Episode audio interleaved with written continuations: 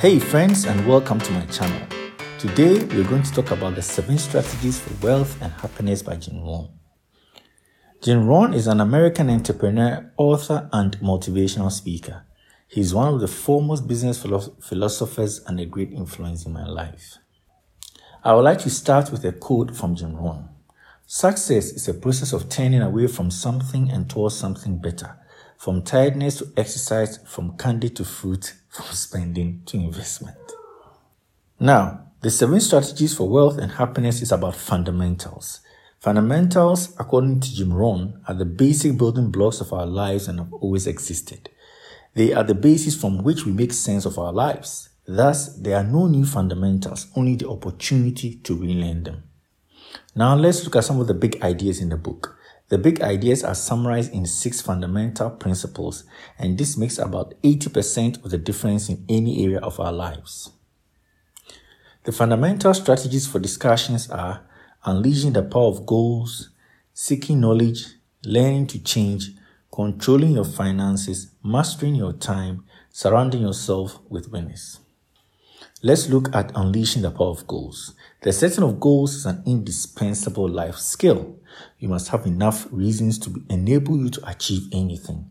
Your goals force you to become the person that would eventually achieve those goals. The second big idea is seeking knowledge. To understand something, you must learn about it. If you want to be successful and happy, you study success and happiness. If you want to be wealthy, you study how to build wealth.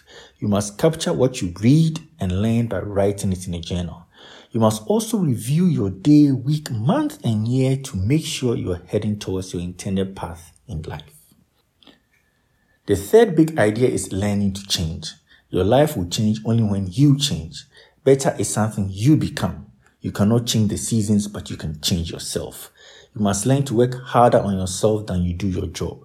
It is hard to keep what is not obtained through personal development. Income rarely exceeds personal development. You can never create more time, but you can become more valuable. The fourth big idea is controlling your finances. Capital, which is also known as seed money, must be defended. It is your only chance of another harvest. The rich save their money and spend what's left, while others spend their money and save what's left. You must make a point of knowing where all your money comes from and where it all goes. Track and log your revenue and your expenses. By doing the little things, the big things will take care of themselves. The fifth big idea is mastering time. You must learn to be more productive within the hour by working smarter, not longer. You either run your day or your day runs you. The one word productivity hack is your ability to say no. You must know your peak working hours. Is it in the morning? Is it in the afternoon or is it in the evening? For me, it's in the mornings. To help structure your time and plan your day, always operate from a document, not from thought. You want to work from either a journal or a to-do list app, but not from thought. You must know how your day ends before starting it. Do not start your day until you finished it. Do not start your week until you finished it. And do not certainly start your month until you finished it. Finally, surround yourself with winners. Your success depends on the people you allow in your life. It also depends on your level of association. Never underestimate the power of influence. What have the people around you got you doing? You must spend more time with the right people. People who can advise and mentor you. You must learn to associate with a purpose. You must find the people that will lead you to success.